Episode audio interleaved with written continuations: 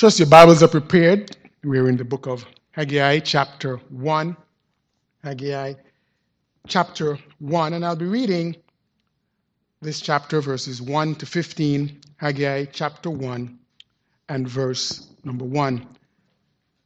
The Bible says, In the second year of Darius the king, in the, sec- in the sixth month, in the first day of the month, came the word of the Lord by Haggai the prophet unto Zerubbabel the son of Shealtiel, governor of Judah, and to Joshua the son of Josedek, the high priest, saying, Thus speaketh the Lord of hosts, saying, This people say the time is not come, the time that the Lord's house should be built.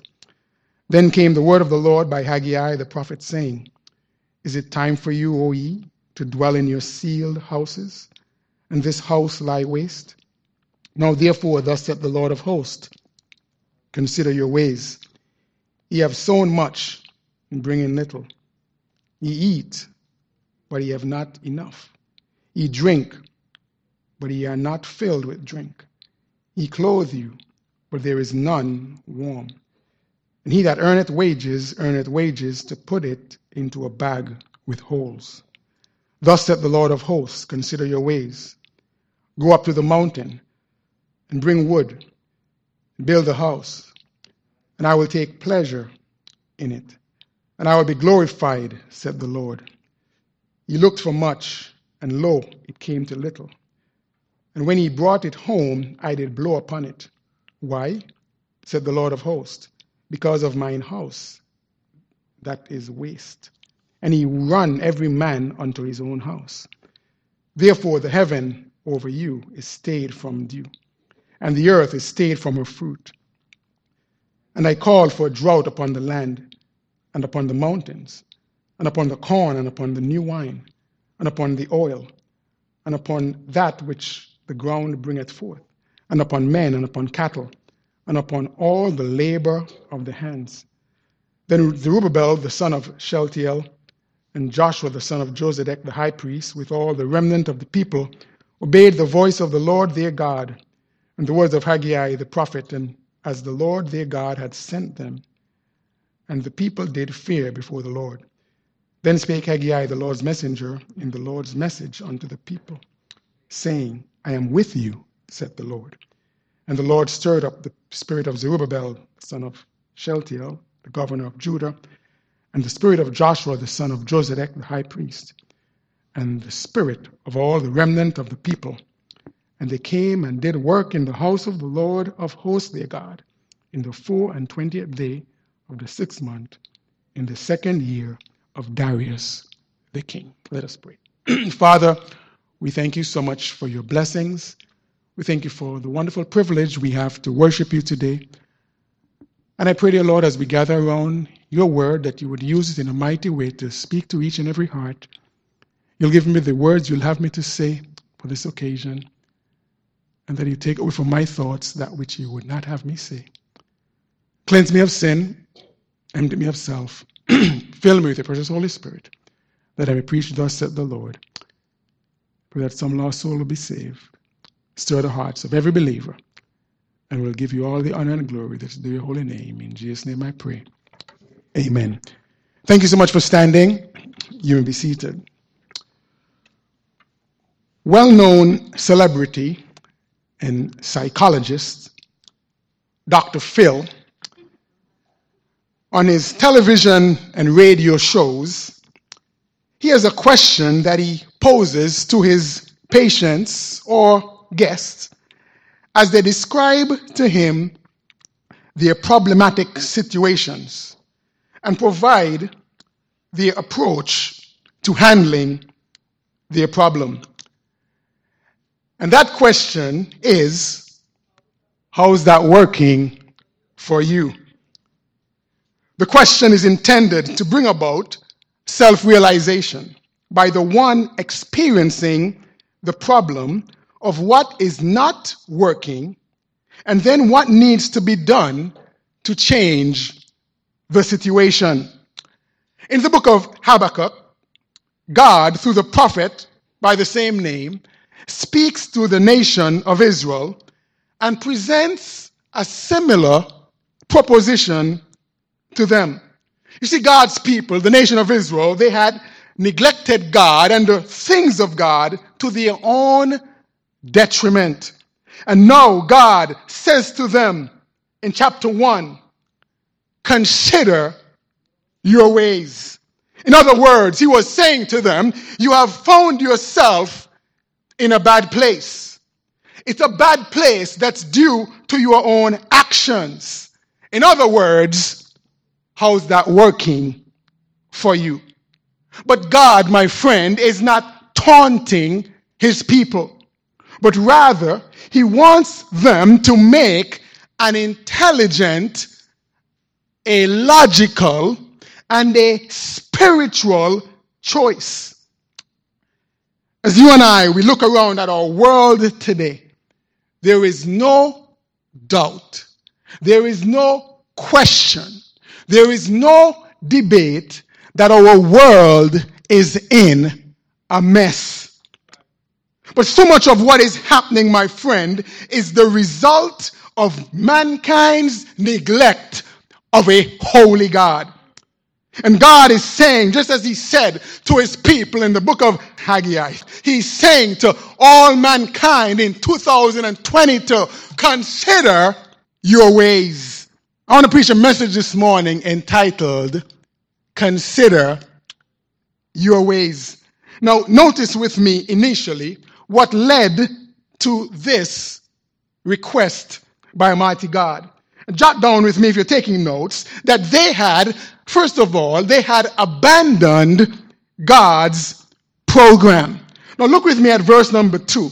Look at what God says to them. He says, Thus speaketh the Lord of hosts, saying, This people say, the time is not come. The time that the Lord's house should be built. Now, just to give you a little background, to God's statement, God's people had left Babylon. They were in Babylonian captivity for 70 years. And they had gotten back to their homeland that, as God had already prophesied that they would after 70 years had expired.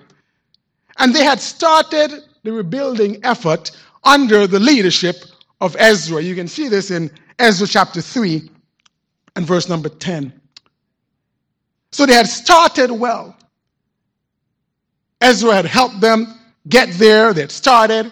And Ezra, along with Nehemiah, of course. But something interesting happened.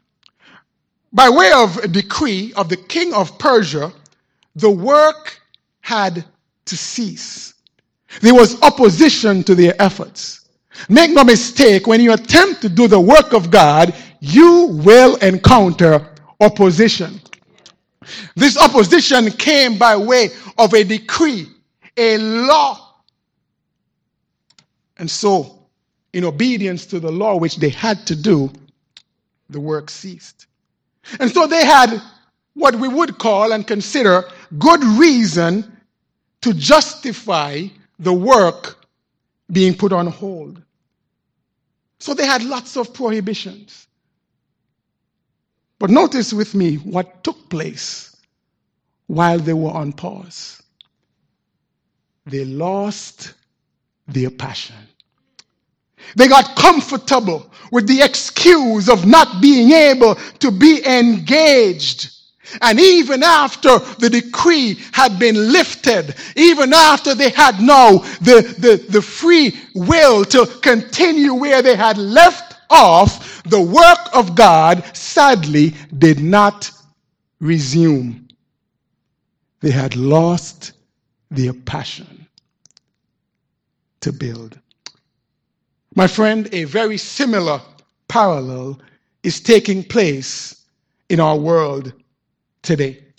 Over the past two years plus, we have seen this unprecedented period in our history resulting from this pandemic. We have been subjected to rules, regulations that have limited our ability to worship God in the way that we would have been hitherto accustomed to. Laws that mandate that you cannot meet in your sanctuary. Laws that restrict the number of people who can meet when you do gather, laws and regulations that require you to social distance, to sanitize, to wear masks, to have temperature checks, and the such like. We are too accustomed to these regulations. But now we're at a place where thankfully restrictions are being relaxed. Let the church say, we are by the grace of God and by the help of God getting back to some sense of normalcy. But my friend, just as in the days of Haggai, as we are getting back to normalcy, if we pay close attention, sadly, you would recognize that believers seem to have lost their passion. They're stuck in limbo. Many seem to be happy to use the excuse of, Pastor, I can't come to church. You haven't heard? COVID is still a thing. COVID has become the reason why many cannot be engaged in ministry, be re engaged in sharing the gospel, be re engaged inviting people to church. COVID has become a reason as to why I can't sing and worship the Lord. I fear that many might be hiding behind the mask. Could it be that collectively, as believers, as children of God, that we are being lulled into apathy about the work of God and worship to God? By the way, this is not an indictment to those of you who are wearing masks. I'm just saying, let it not be that we lose our passion for the things of God and, and the work of God.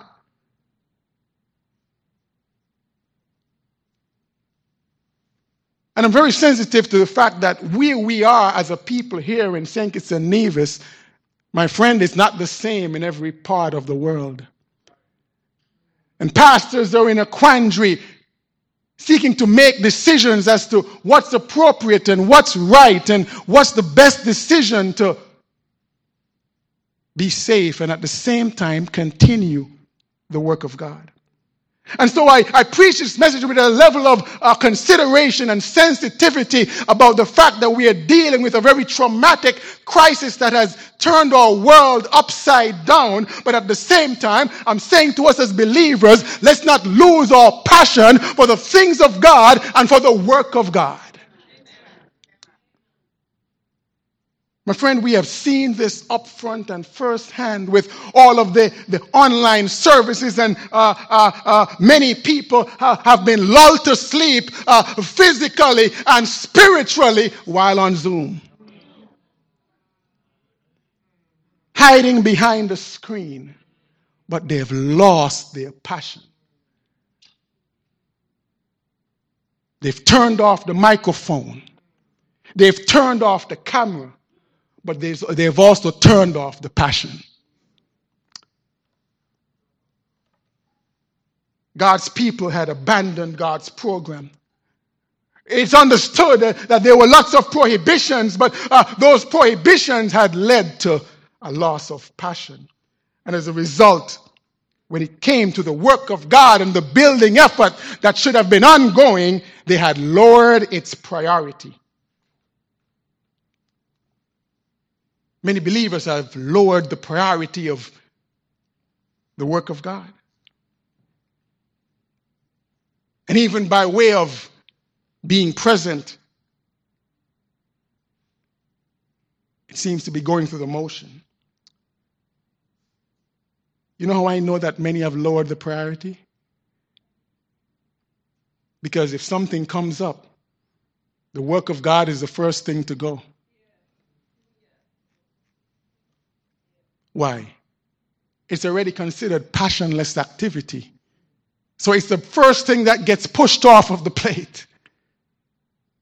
My friend, let me caution us that we must be mindful of how the devil functions.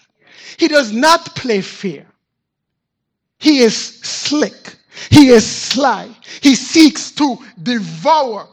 And the devil, he's a little God of this world, and he uses the world's trends to negatively impact the work of God and to lull God's people to sleep.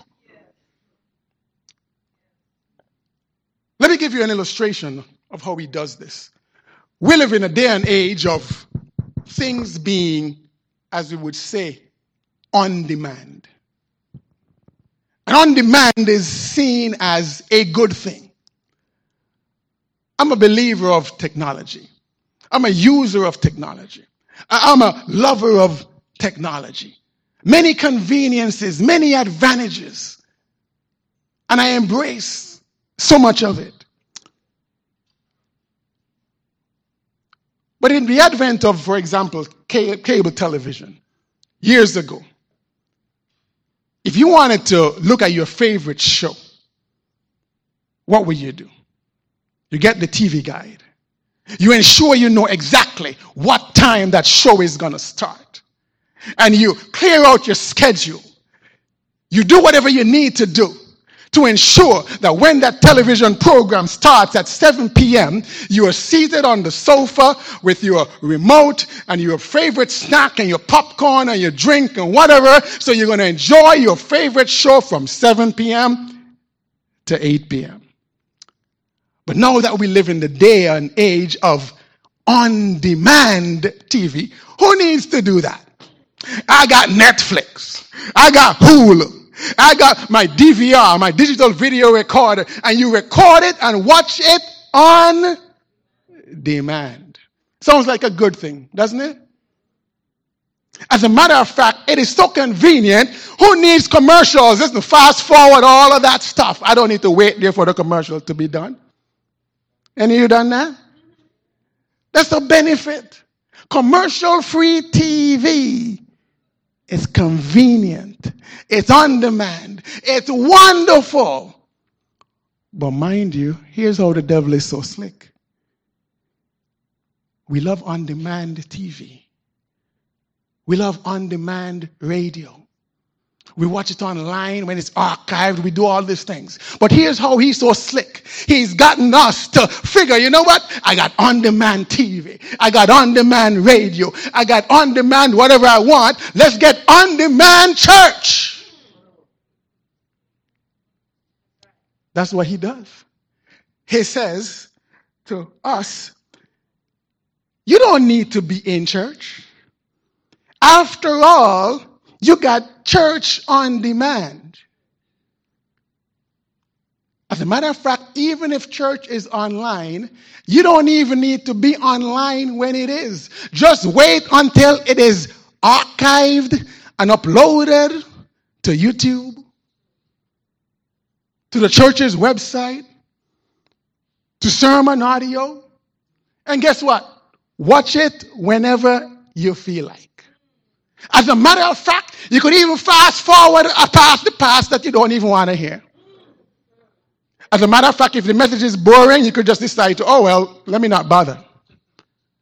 The devil, that's how he does it. That's what he is doing. Lower priority. He takes the situations of our world to get us off track. And here's what else he does he gets God's people to say, We're going to get back to normal later. Here's what we do He gets us to love this thing called procrastination. Look at that verse again with me. In verse number two. It says, The people say, What? The time is not come. The time that the Lord's house should be built. Hey, man, COVID is not done yet. Man, you know, here they got how many ever variants coming? We can't get back to what we used to do yet. Listen, I, I, got my concerns, I got my fears, I got my prohibitions. Listen, slow down. The time is not come. What's the rush? Meanwhile, people are not only dying of COVID, but people are dying and going to a devil's hell.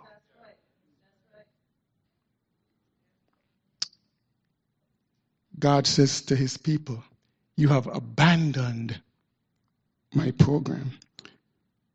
But here's what God says to his people as well He says, I need you to assess your performance. Verse number five, he says, Now therefore, thus saith the Lord of hosts, consider your ways. He's saying to them, look closely at what you are doing and see how it is working out for you. See what results it has produced. Now, he chronicles it for them. He says, listen, let me jog your memory just in case you need my help. He says, assess your performance. And notice if, first of all, you don't have increased work but decreased worth. He says, may you're working hard but you're coming in with less. He says, verse number six, ye have sown much, but bring in little. I mean, you got not just two jobs, but you got three jobs. You got four jobs. You got five jobs. And it still looks like you're making less than when you had one job.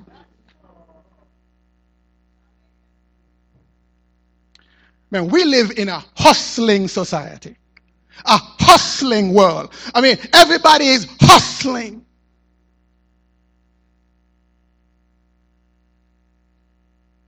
And the reason why we are stuck in this cycle is because the more we hustle, it seems like the more we need to hustle.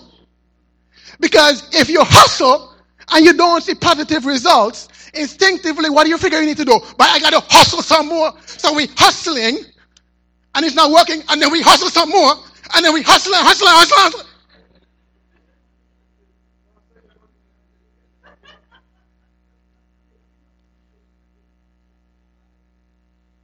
Increased work, but decreased work, worth rather. Parents are too busy to parent their children. I ain't got no time to sit down at the table and talk to you about your day at school. Ain't got no time to sit down and help you with your homework. I have no time to figure out what issues you're dealing with with your peers at school. Got no time to raise infant babies. So I got to drop them off at the daycare. I mean, we just don't have time. I'm not talking down to anybody who has to, unfortunately, be in that situation. But we have no time to raise these children. And then as they grow up and they end up in deviant behavior, and then they're menace to societies, and they end up in prison, they end up in trouble, they become a cost to society and to us instead of an asset, and the cycle continues. My son, this past week,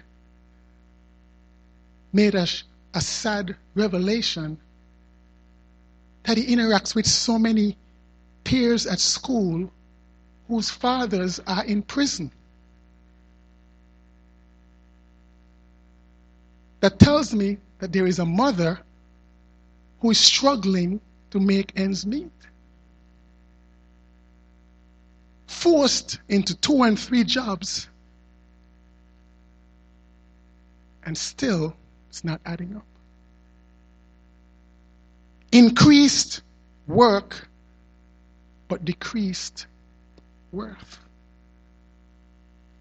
But notice he says to them as well, you got increased consumption, but decreased contentment. Ye eat, but ye have not enough. Ye drink, but ye are not filled with drink. I mean, we have more stuff than ever before, but it's never, ever enough. We got more of everything more food, more variety, more clothes, more shoes, more everything. I mean, we got children waking up in the morning and selecting the options that they need for their meals throughout the day.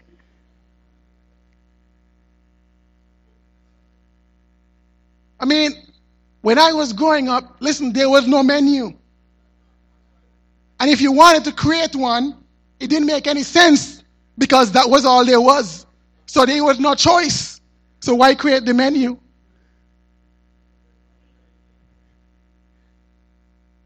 I mean, we got children in whole homes, I mean, so privileged. I mean, each meal is cooked to order.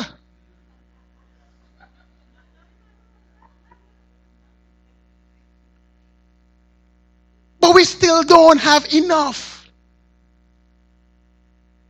We got more cars. I mean, I just heard yesterday, I mean, a conversation on, on, on a talk show. I mean, or I think it was during, a, a, I guess, a press conference talking about the fact that we got so much cars coming in our country. I mean, we can't even find parking.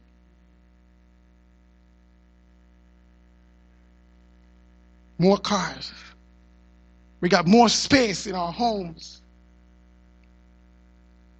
children more than ever before got their own room. But people still are not happy.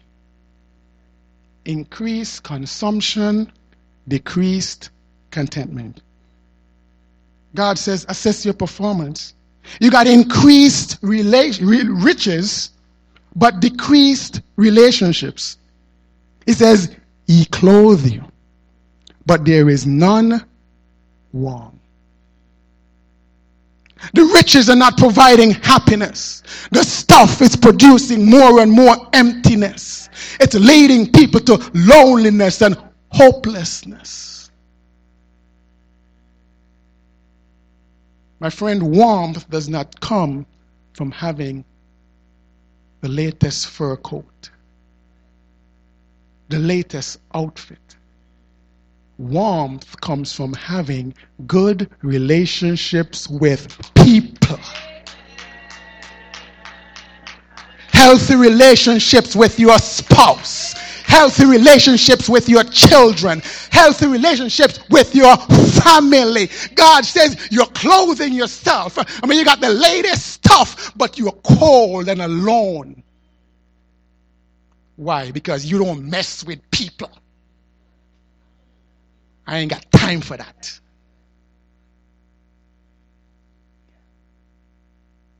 There is none warm. People fight and claw over land and property and alienate their family. And then they have the latest and finest clothing, but they end up feeling cold, alone, and empty. Listen, before that happens, give up the land. Give up the property. Let's live at peace as brethren.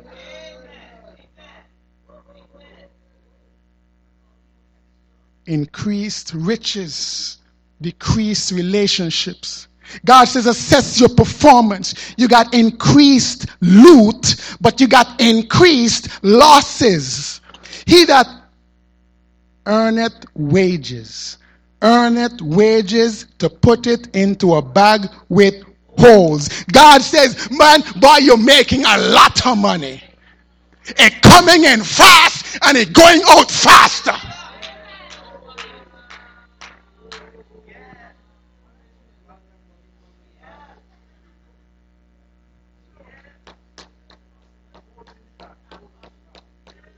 My friend, this is where we are.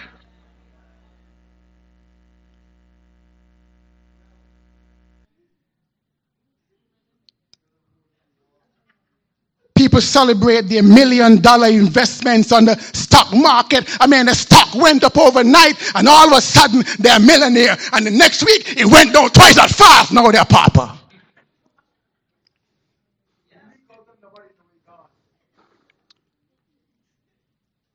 God says, assess your performance. But you know why God is saying to consider our ways? Because He's about to show us, as He was about to show the people of Israel, that your dilemma is linked to the fact that you have abandoned my program. Because here's what he says in verses 8 to 11, and jot this down. God says, listen, with all your efforts that are coming to naught, I want you to understand this. You need my friend, my people, my children to be aware of my position. Look at what he says. First of all, regarding his position. My friend, God wants us to understand that he is and will always be preeminent. Verse number 8, he says, I will be glorified, set the Lord, capital L, capital O, capital R, capital D. My friend, that is Yahweh. That's the self-sufficient one. He's saying, understand that I am the King of kings and the Lord of lords. And here's what he's saying. You will not dishonor me and it be okay with me. God is saying to each and every one of us, I matter. God is saying to us, God matters.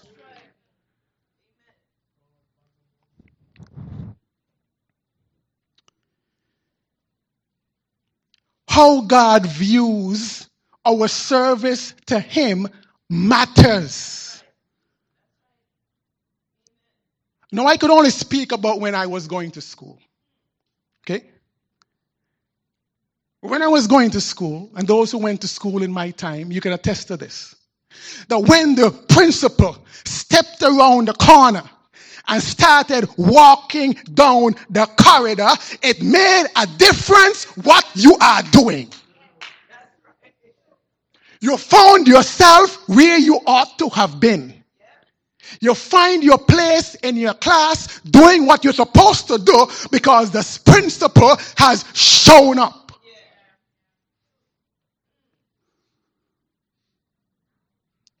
When he or she was watching, you were mindful.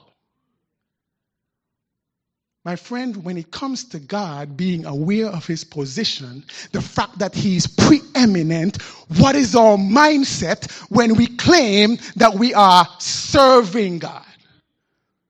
What is our mindset when we claim that we are worshiping God? When we choose to do it half heartedly, what are we saying to God? What are we saying to God when we are aware of the fact that He is watching? If we know that He is watching and we do it any old way, what are we saying to Him? You know what we are saying to Him? God, you don't matter. My friend, that's a scary thing to say to God.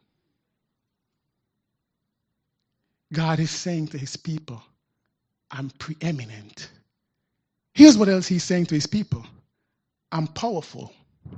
Look at verse number nine. He says, He looked for much, and lo, it came to little.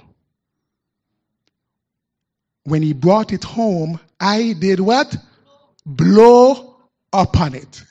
God says, All this stuff you're trying to accumulate at the expense of my work, do you understand that all I need to do as the God of the universe is.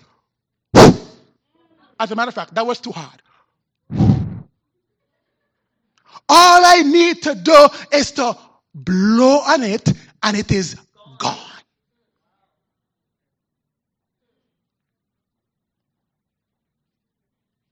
Whatever you build, it takes very little for me to bring it to naught. Listen, if we never knew this before COVID, we ought to know it now. I just need to create a little, small, tiny, microscopic virus to bring the entire world to its collective knees.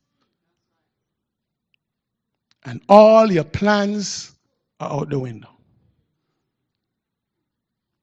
You can build your tall skyscrapers, thousands of feet in the air. All I need to do is just let the ground shake a little bit and bring it all crumbling down.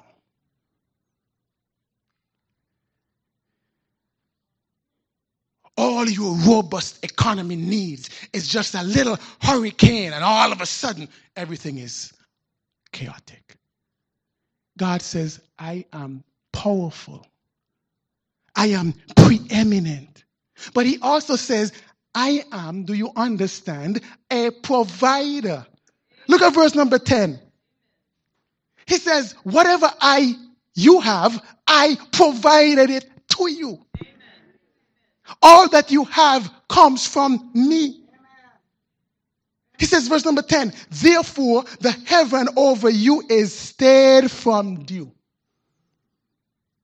and the earth is stayed from her fruit. He says, What comes from above as the rain, understand it came from me. He says, What came from below in the ground came from me. Look at verse number 11. And I called for a drought upon the land, and upon the mountains, and upon the corn, and upon the new wine, and upon the what? Oil. Where does that come from? He says, I provide not just what came from above the earth, I provide what came from under the earth. I provide the fruit from your trees upon that which the ground bringeth forth, and upon men and upon cattle. The fruit of your labor comes from me, and your effort from your labor comes from me as well. My friend, if you acquire all the degrees, you couldn't do it without God giving you the breath. You couldn't do it without God giving you the ability to think and to work. You got a promotion, it came ultimately from God. You have gifts and talents that you utilize to provide a service to allow you to earn, my friend. Those gifts came from God. God said, Be aware of my position. And then he says to them, as a result of this awareness, make an adjustment to your priorities. Look at verse number eight. He says, first of all, understand that if my work is going to take priority, it requires action. He says, go up to the mountain. My friend, if we're going to be involved in the work of God, you know, we're not going to be able to just sit down and find everything at our fingertips. He says, go up to the mountain. If we're going to have to climb over some rough terrain, we're simply going to have to work. The work of God is just that. It is the what? Work of God. It's work. Things don't just happen. To minister to people requires work. To exercise your gift requires work. To be in a choir requires work. To study and preach the word of God requires work. To visit the sick requires work. To share the gospel requires work. To have a conference requires work. My friend, get used to the fact that it all requires some effort and some work. I'm flabbergasted and amazed that people somehow think that pastors don't work.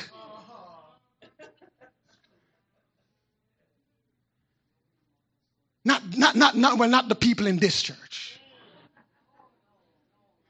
They know that the pastor works.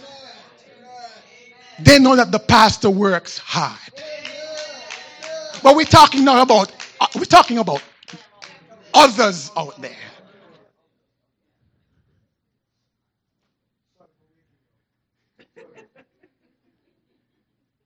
It's the work of God.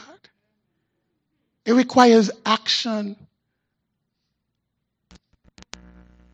But here's the good news, my friend. The resources are available. Look at what it says. Go up into the mountain and do what? Bring wood. No, you might have just passed over those words, but you know why it says to bring wood? Because the wood was there. He didn't say go up into the mountain and make wood. He says, Go up into the mountain and bring wood. I've provided it. It is there. Go up to the mountain and get it. My friend, if we are going to be successful in the work of God, we have to recognize that God has made the resources available.